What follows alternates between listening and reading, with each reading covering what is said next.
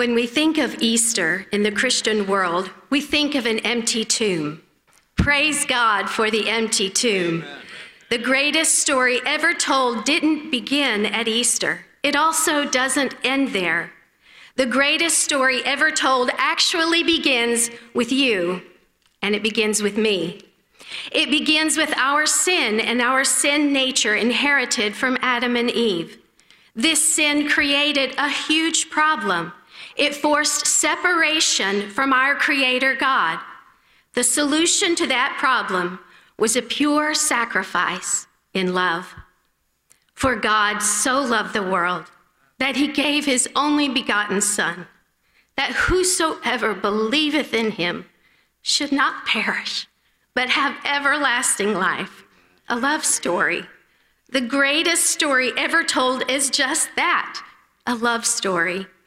The setting for the main scene of this story is on a hill where an old rugged cross stood, holding that sacrifice of love suspended between heaven and earth for you and for me.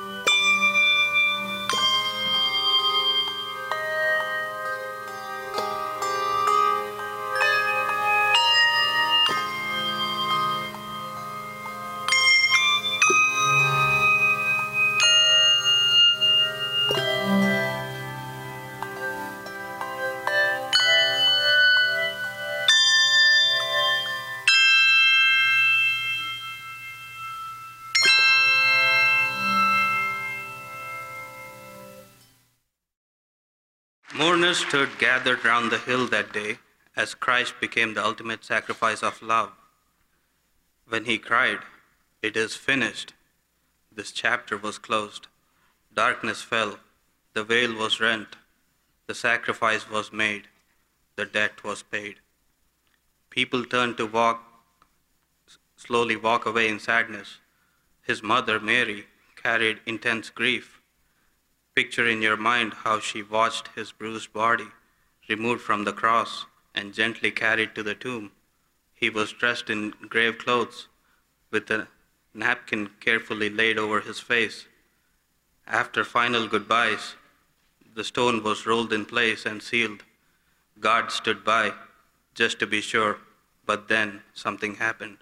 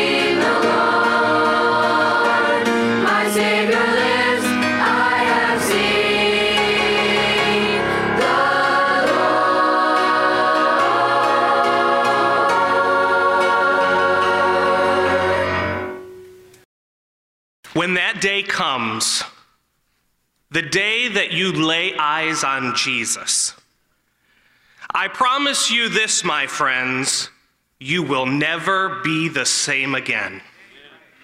All that you did in your past, that won't matter anymore. Because Jesus was the sacrifice of love who paid the debt for all you have ever done.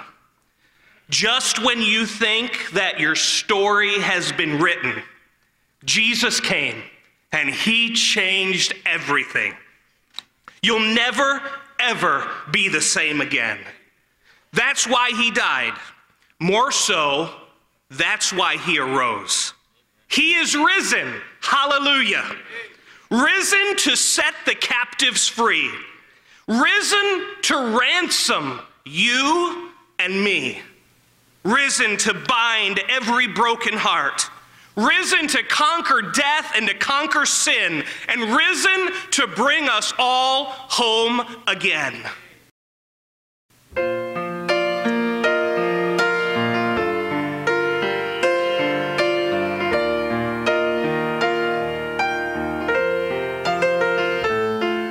When darkness veils the sky, the day that Jesus died, in agony upon the bitter cross. They took his body down and laid it in a tomb. His friends believed that everything was lost.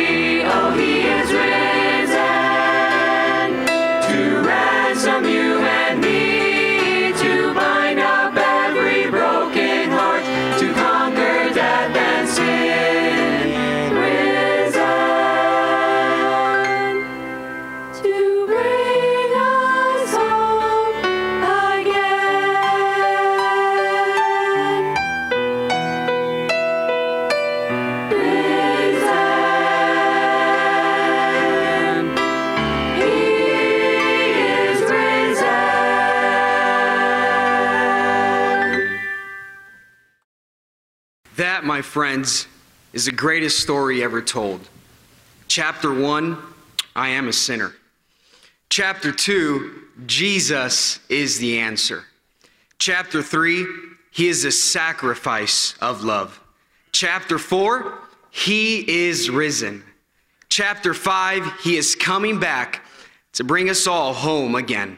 So, my friends, as we look at the cross this Easter, let us look to it as motivation, as a reason to keep going, as hope in despair, as the solution to our biggest problems, as our promise of eternal life. So rise up, my friends. Weep no more for the cross that he bore, but glory in the cross of Jesus Christ. It is there that our debt was paid as the ultimate sacrifice of love in the greatest story ever told.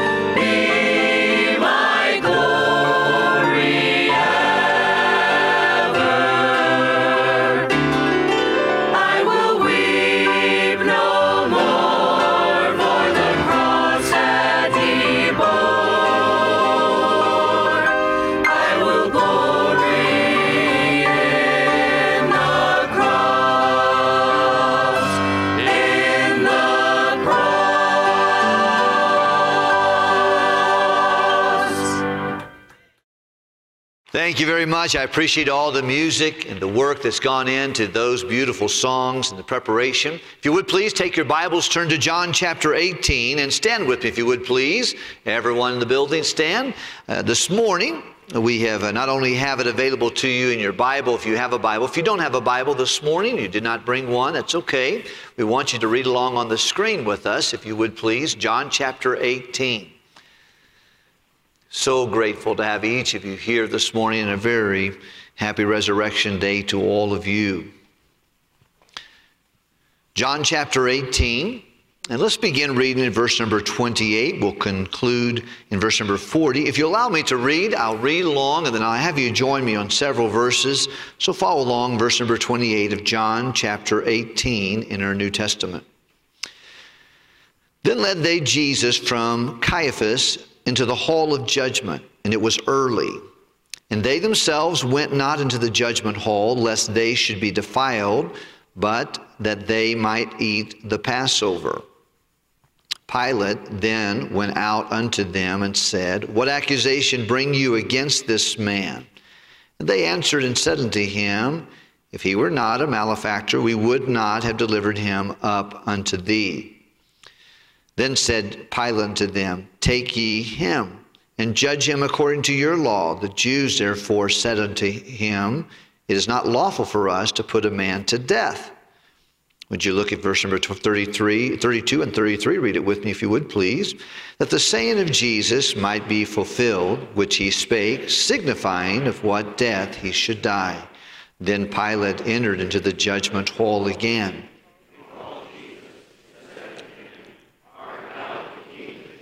Verse 34, the Bible says, Jesus answered him, Sayest thou this thing of thyself, or did others tell it of thee, tell thee of me? And Pilate answered, I am, a, am I a Jew? Thine own nation and chief priests have delivered thee to me. What hast thou done? Jesus answered, My kingdom is not of this world. If my kingdom were of this world, then would my servants fight, that I should not be delivered into the Jews. But now is my kingdom not from hence. Pilate therefore said unto him, Art thou a king then? Jesus answered, Thou sayest that I am a king. To this end was I born. For this cause came I into the world, that I should bear witness unto the truth. Every one that is in the truth heareth my voice. Would you read verse 38 with me together? Pilate saith unto him,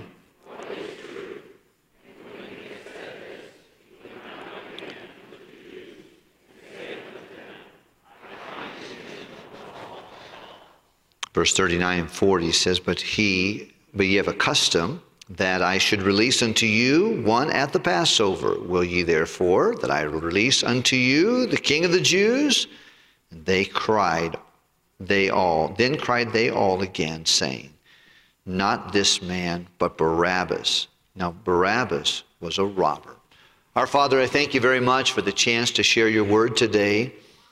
I know many are praying not only for this service, but for multitudes of service taking place around the globe.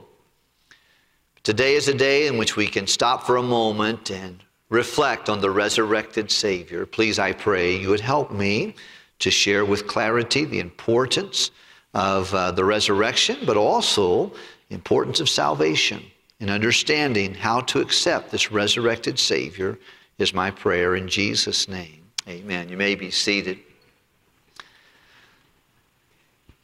David Siemens was a missionary. He had the joy to lead a Muslim young man to the Lord.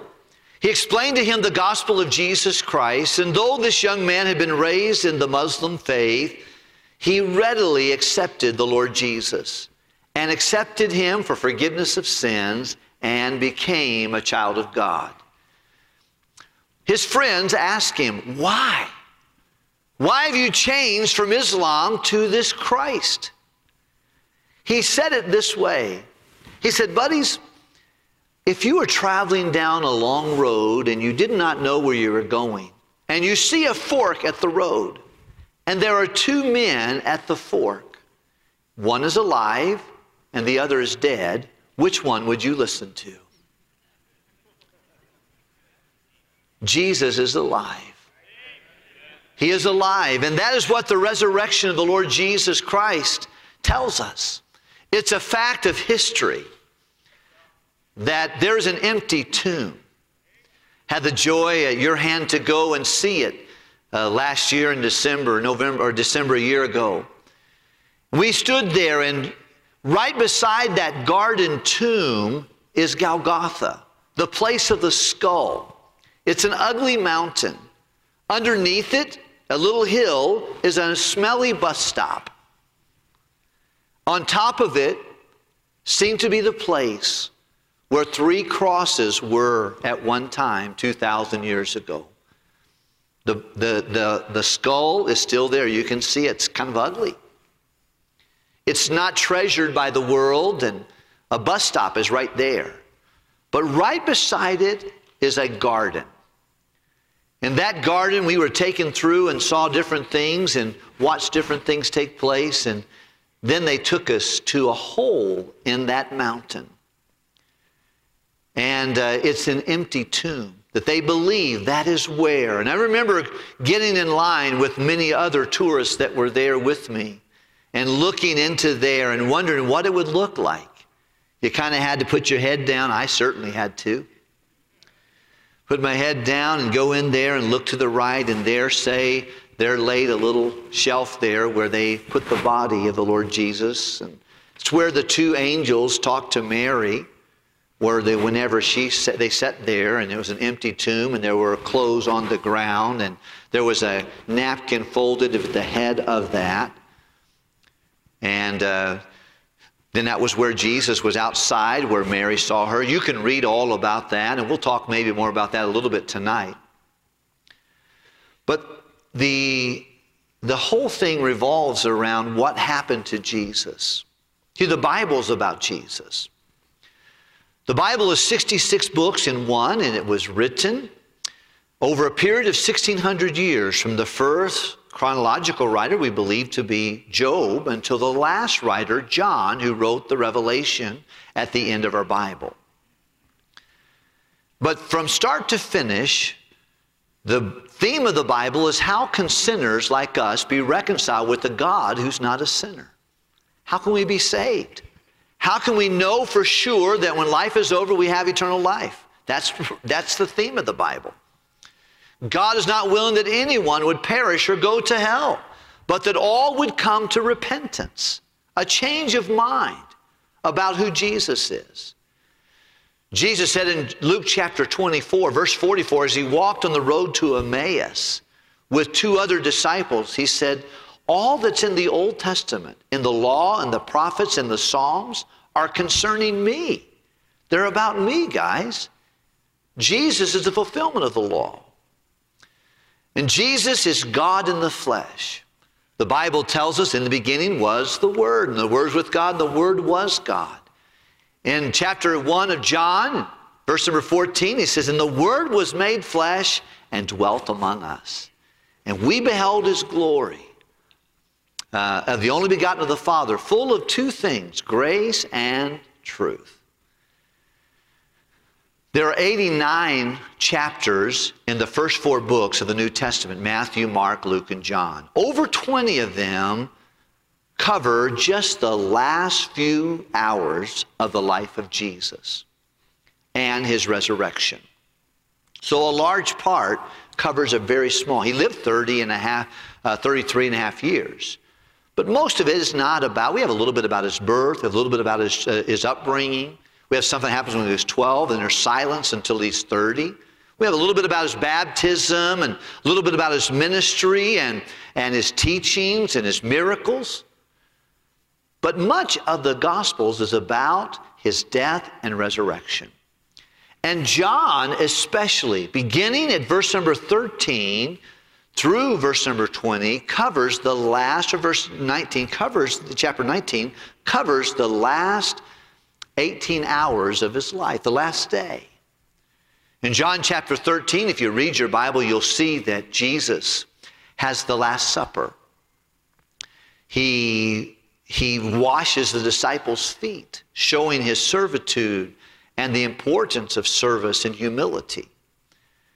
He is betrayed and he sends Judas out to betray him. And Judas has already figured out things and he's on his way and dismisses them. And then he looks into the eyes of the disciples and said, Let not your heart be troubled. You believe in God, believe also in me. In chapter 14, verse 6, he says that famous verse I am the way, the truth, and the. No man cometh to the Father but by me. In chapter 15, he tells them that it's important that I go away so that when I go away, the Holy Spirit will come. Every once in a while, we'll say, when you get saved, you ask Jesus in your heart. And yes, I understand that, but Jesus, the Bible tells us, is in heaven with God the Father seated on the Father's right hand, awaiting the opportunity to come back and get us. But when I got saved, I didn't get Jesus' body in my heart, I got his spirit in my heart. Ephesians 1, verse 13 tells us that we were sealed by that Holy Spirit of promise when I got saved. He tells us about that. Chapter 16, he is, in 15, he, of course, he walks to, and 16 talks about the Holy Spirit. 15 is the vineyard. I am the vine, ye are the branches. Without me, you can do nothing. Chapter 17, he takes his disciples up to the garden. Of all the things I enjoyed in Israel, I, I, I don't think, I, I might forget some things I saw, but I'll not forget the garden. The garden is a special place. It was a place where Judas knew he could find him there because he had oftentimes spent time with his father in prayer at the garden. And he went there and he prayed the prayer, probably the, the greatest prayer ever recorded in the Bible, is John 17. It's where Jesus prays to the Father before he goes to the cross. And you were in that prayer. I was in that prayer. Not by name, but for those who would one day hear the gospel. He prayed that you would receive it, you would accept it, and you would believe on him. In that prayer, he prayed, and he intercedes right now for us, too. But while he's in that garden, chapter 18 comes. We just read from it. The Jews and the religious leaders, the chief priests and the scribes, they have tried to exterminate him. They tried to ex- execute him. They had tried to stone him, but that would not be the way that he would die. In John chapter 12, verse 32 and 33, Jesus predicted that he must be lifted up. He would have to be crucified. The Jews did not kill people that way. They, they stoned people to execute them, or they even cut their heads off, but not, not crucifixion. But Jesus predicted and he told them, I'm going to die and I've got to be lifted up. And if I be lifted up, I will draw all men to me. It was not necessarily be lifted up as a, a place of worship, but it would, be, it would be suspended between heaven and earth. The only way you can get to heaven is through Jesus. He predicted that. And so the, the time came where the Jewish, it was night. It was the night before Passover would start on the next day. But they had a kangaroo court.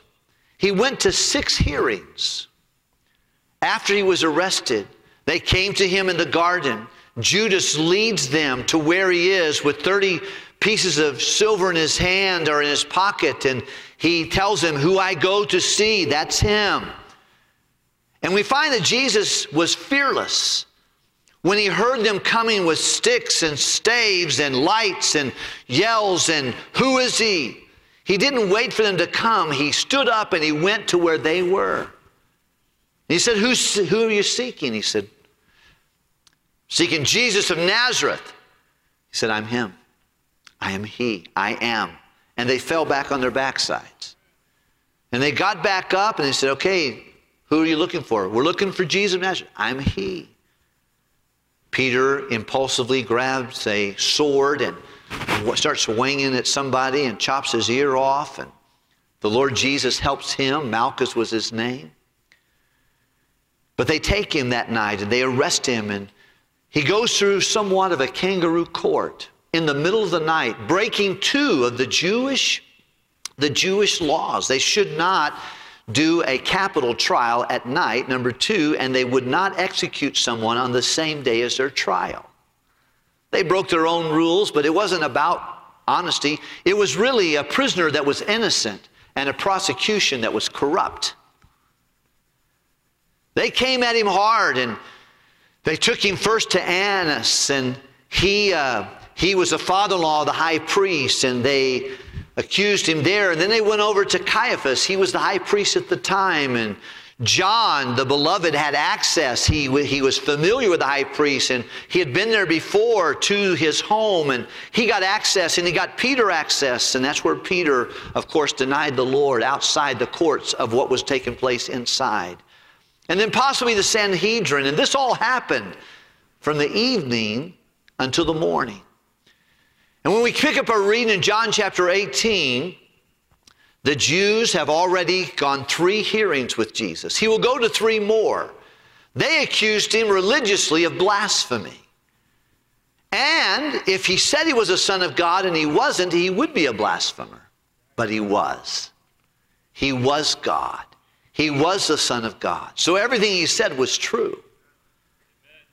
But they did not believe the truth, they did not accept the truth.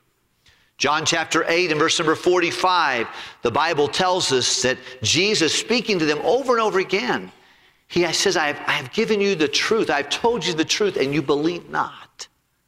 I keep telling you the truth, and you don't believe it. But now it's early in the morning, 5, 6 o'clock in the morning, most scholars believe. And they take him the Jewish police and the Jewish uh, the leaders there, and they take him down. They didn't have to deal with the large crowds that day because it was early on. They, and they walked to Pilate's place. So hypocritical, they didn't want to go into a place of the Gentiles themselves because they wanted to eat the Passover later that day. Even though they had been through all kinds of shenanigans that night. They had broken their own laws. They had, they had, but they just had a fierce anger toward Jesus. And they come to Pilate's hall and they didn't go in, they stay out, but they got him in.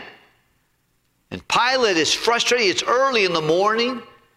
And he said, What are you doing? What have you brought? Who have you brought to accuse here? And what is your accusation? What is the criminal charges?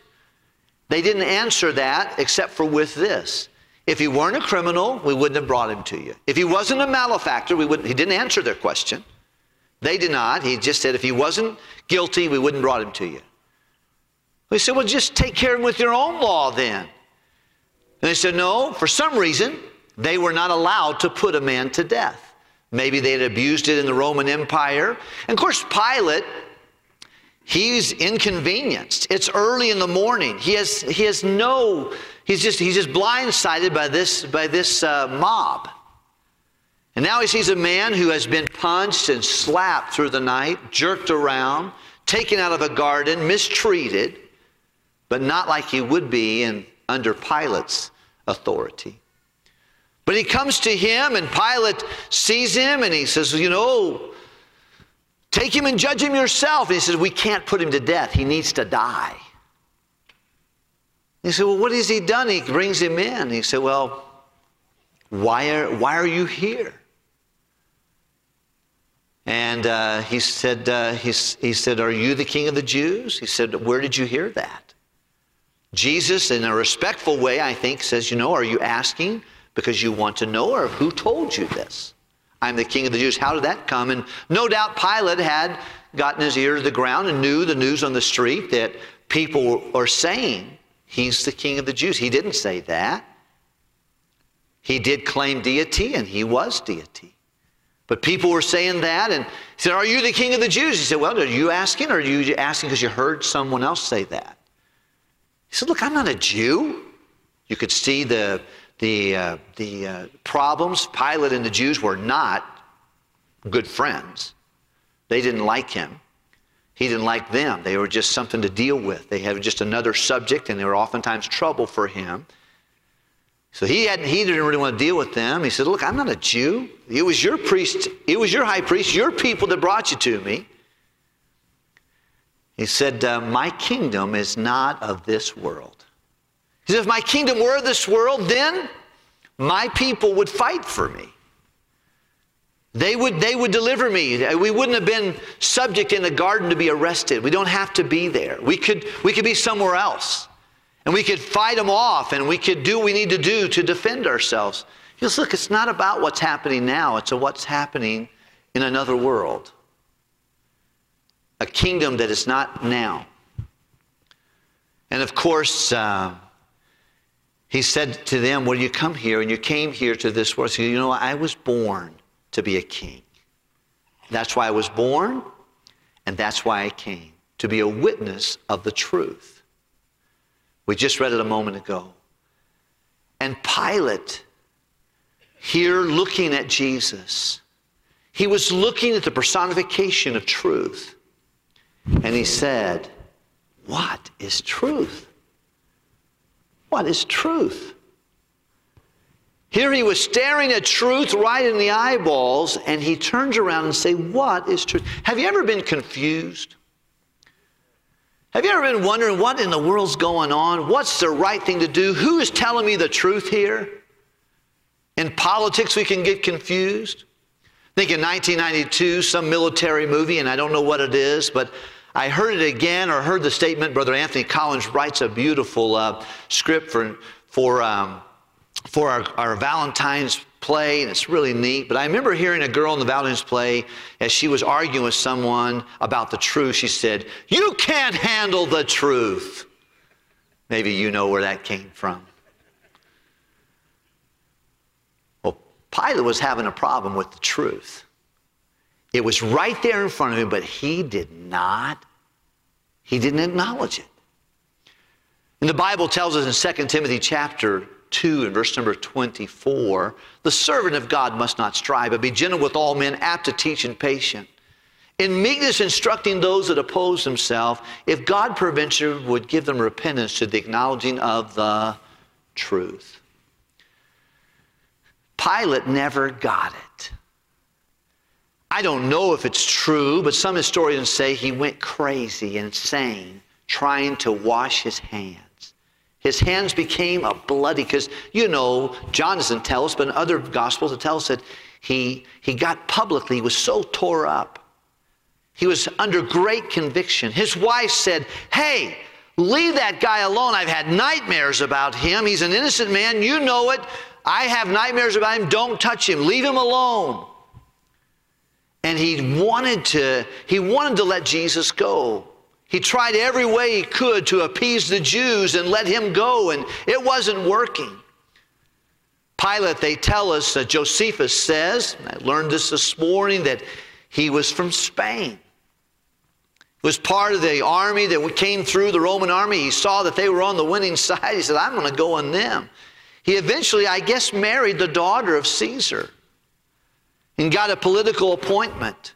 He wasn't probably the strongest leader, but because he was in the family and because he was a fighter and a soldier, and he, he got the opportunity to be here, but he's in a pickle.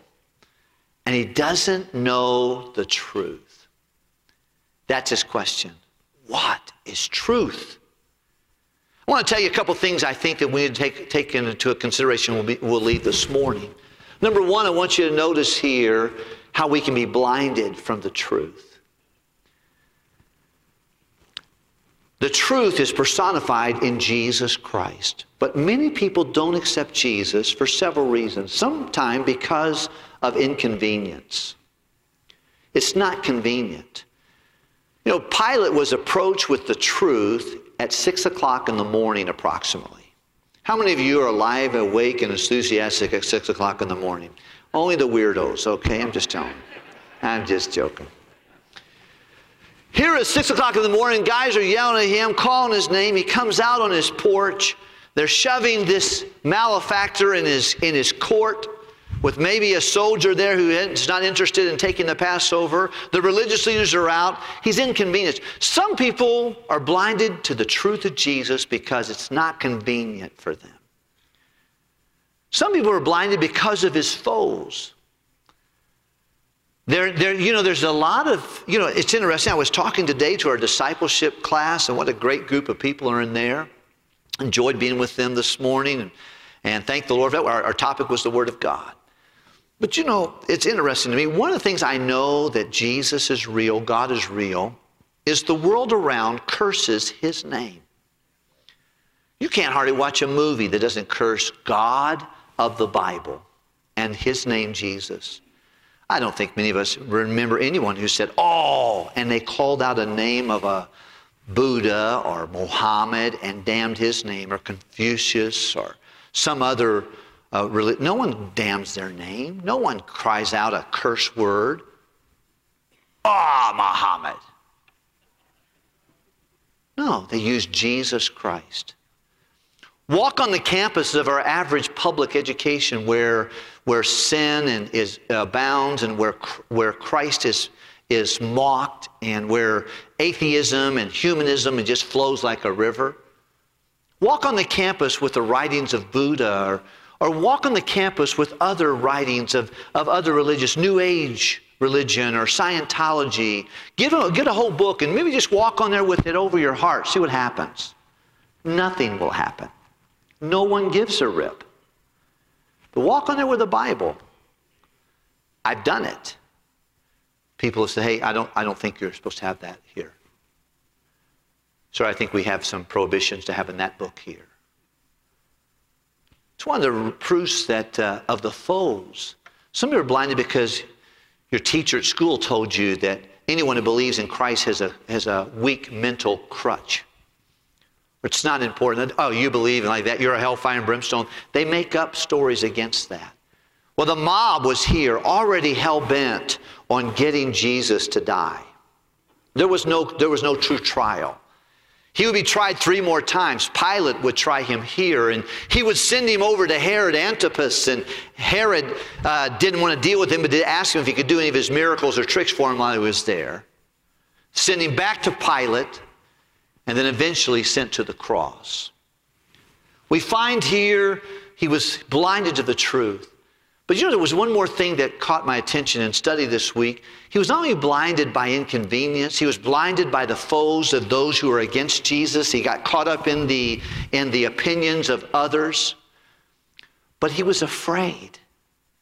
Would you look at chapter 19 and verse number 8? Would you please look at that in your Bible? Chapter 19, verse number 8, read it with me, would you please?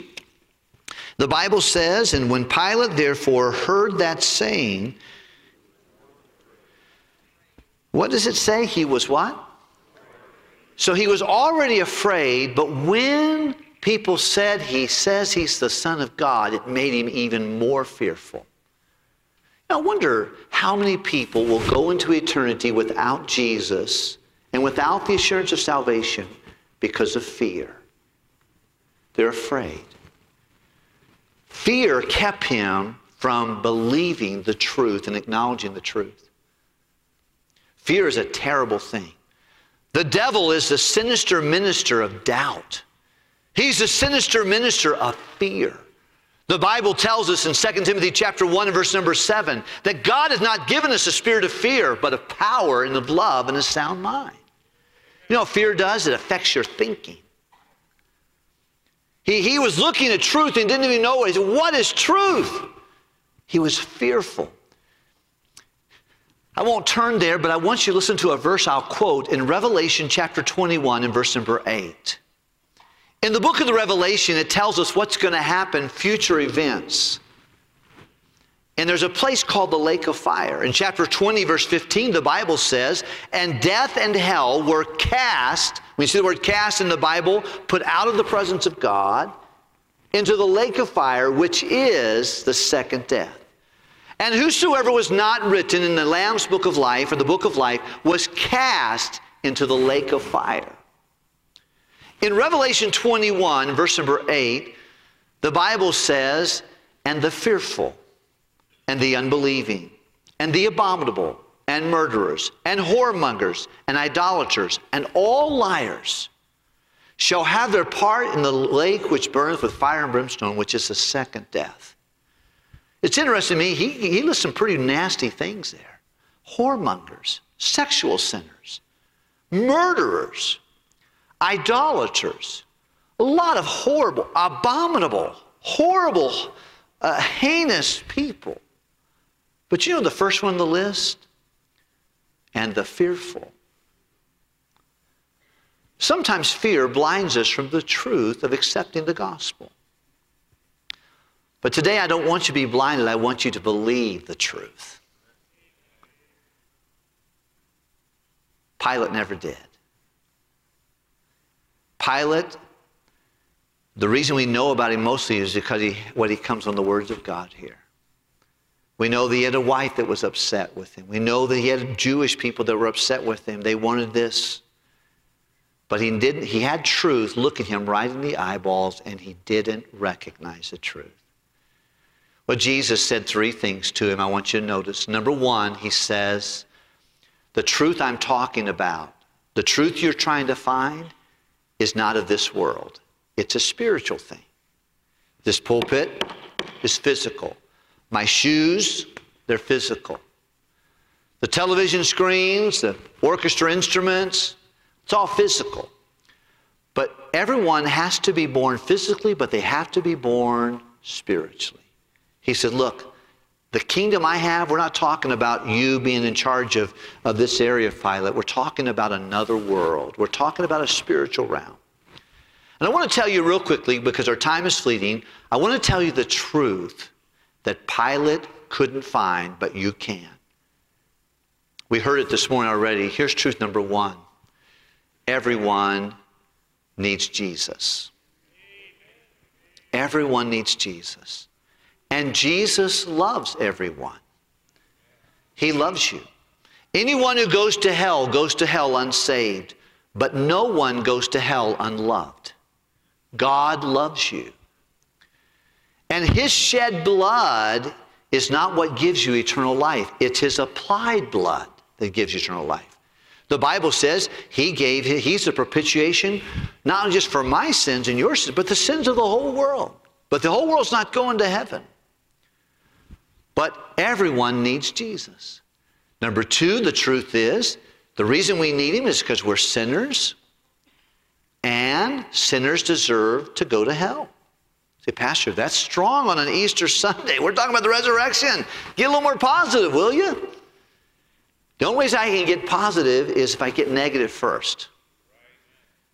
The gospel teaches us, number one, that we're sinners and we can't save ourselves. All have sinned and come short of the glory of God. If you think for a moment you can go to heaven on your own ability, you're wrong. You're not a bad person, but you're wrong. The only way we can have eternal life is understanding first that we need it and we can't earn it on our own. The Bible says, For all have sinned and come short of the glory of God. There's none righteous, no, not one. Not one person can go to heaven on their own righteousness. So, well, I'm not too bad. You're not being compared to other people, you're being compared to Jesus. You can say, Well, I'm better than that person, better than that person. Can you look at Jesus and I'm just as good as him? No. We all come short of the glory of God. The second thing is the price of sin is death. The Bible's very clear. The wages of sin is death. The soul that sinneth, it shall die. And God is talking about two deaths a physical death that separates you from your body. This Wednesday, I'll stand at a gravesite, and as I did last week, and once again, I saw a person in a casket, and their body was there, but their soul was gone. They had been separated. People were weeping around the body of that person. Do you know why? Because they're separated from them. Death separates. The first death separates the body and the soul. The second death separates you from God forever. You don't have to have that second death. The first death, you want to die when you're 116. No one wants to live in this body forever. It's not made forever, it's made for just a short time. You do have an eternal body forever in the heavens if you know Jesus. But the first death is going to happen to everybody. It's appointed to every man one time to die, after that, the judgment. But the Bible says the second death is to be separated from God eternally. If I have to pay for my sin and you choose to pay for your sin, we're going to be separated from God in a place called the lake of fire. But God loves us. And on the cross, He did all that was needed to be done. So, what's Easter about? It's about the death, the burial, and the resurrection of Jesus. Jesus, the innocent, died for you and I, the guilty. And He offers us a gift. Most people believe that if you're going to go to heaven, you've got to earn it. The secret of eternal life is to learn that it cannot be earned. It's not a reward for doing right things, it's a gift that Jesus paid for. He was separated from his Father so you and I would not have to be separated. But a gift has to be two things it has to be free. That's why you can't earn it. If someone bought you a layaway thing over here at Walmart or at J.C. Penney's or uh, Target, and they said, just go get it. And you say, well, let me pay for it. They would say, no, you don't have to pay for it. It's already paid for. You don't pay for something that's already a gift. If, if, it's, if you pay for it, it's not a gift. But a gift has to be accepted. I remember when I uh, accepted the gift of eternal life for me. And everyone who goes to heaven is going to have a time and a place when they believe and receive Jesus. They accept him. That needs to happen. The first thing you need to believe is you're a sinner, you can't save yourself. Number two, G- that our sin deserves death and that Jesus died for us. And on the cross, he did all that was needed to be done so we could be saved. Number four, the ball's in your court. Say, Pastor, how can I get that gift? You don't get it by taking it with your hands or going to Target or Walmart and picking it up. No. You take it two ways. Here's what the Bible says with the heart. a person believeth unto righteousness. They believe that it's not their righteousness, it's the righteousness of Jesus that can give them eternal life. And with the mouth, confession is made unto salvation. Say, Pastor, how do I get the gift? Here's how I did it. Someone loved me enough one day, and they took the Bible and they showed me that I was a sinner, I deserved hell, Jesus was my only hope. It took me a little time to process what I, what I heard there. I was convicted. While they were talking on the outside, someone else was talking on the inside and said, That's true, John. You are a sinner. You deserve hell. Only Jesus could save you. But I was a little bit stubborn. I wish I were not. I wish I would have accepted the Lord right at that moment. But I went home, and I'm glad that God followed me home. And he began to confin- continually, the Holy Spirit said, John, you're a sinner. You deserve hell. Only Jesus could save you. Accept his gift. I got on my knees beside my bed. You don't have to be in your bedroom, but that's where I was. I asked the Lord to take my sin, and I would take his son. See, you leave this world one of two ways with your sin and a fair trial with the God who knows everything about you, or with God's Son and a free pardon. Take your choice. You can say, you know, I will, I'll take my chances. I'll go into eternity with my sin. You'll have a free trial and you'll be forever cast from the presence of God. Or you can say, Lord, I'll take your gift. Your gift of eternal life. The Bible tells us this He that hath the Son hath everlasting life. He that hath not the Son hath not life. But the wrath of God abideth on him. You don't want to be in the wrath of God, you want to be in the grace of God. I accepted the Lord that night. I am so glad. And that night, two things, many things happened to me. But the first thing, now I, ha- I am a child of God. I've been born again. I'm saved now. I didn't save myself. I did zero to save myself except to put my faith in what Jesus did. See, it's faith in Jesus only that gives someone eternal life. See, Pastor, do I have to work to go to heaven? You can't. It's not of works. But when I did that, I became God's child. I was born again. Here's what the Bible says Jesus said in this same book, John chapter 3 Marvel not that I said unto thee, You must be born again. What does it mean to be born again? The Bible tells us this. He says that as many as received Jesus, to them gave he power to become the sons of God, even to them that believe on his name. So by believing and receiving his gift, we're born, not of blood. Your parents cannot birth you into God's family. Not of the will of the flesh. You can't do enough good things to earn your way to heaven. It's not possible. Not of the will of man. Boy, I tell you what, I know there are many people here that want everyone in here to have eternal life. But I can't make you get saved. You couldn't make me get saved.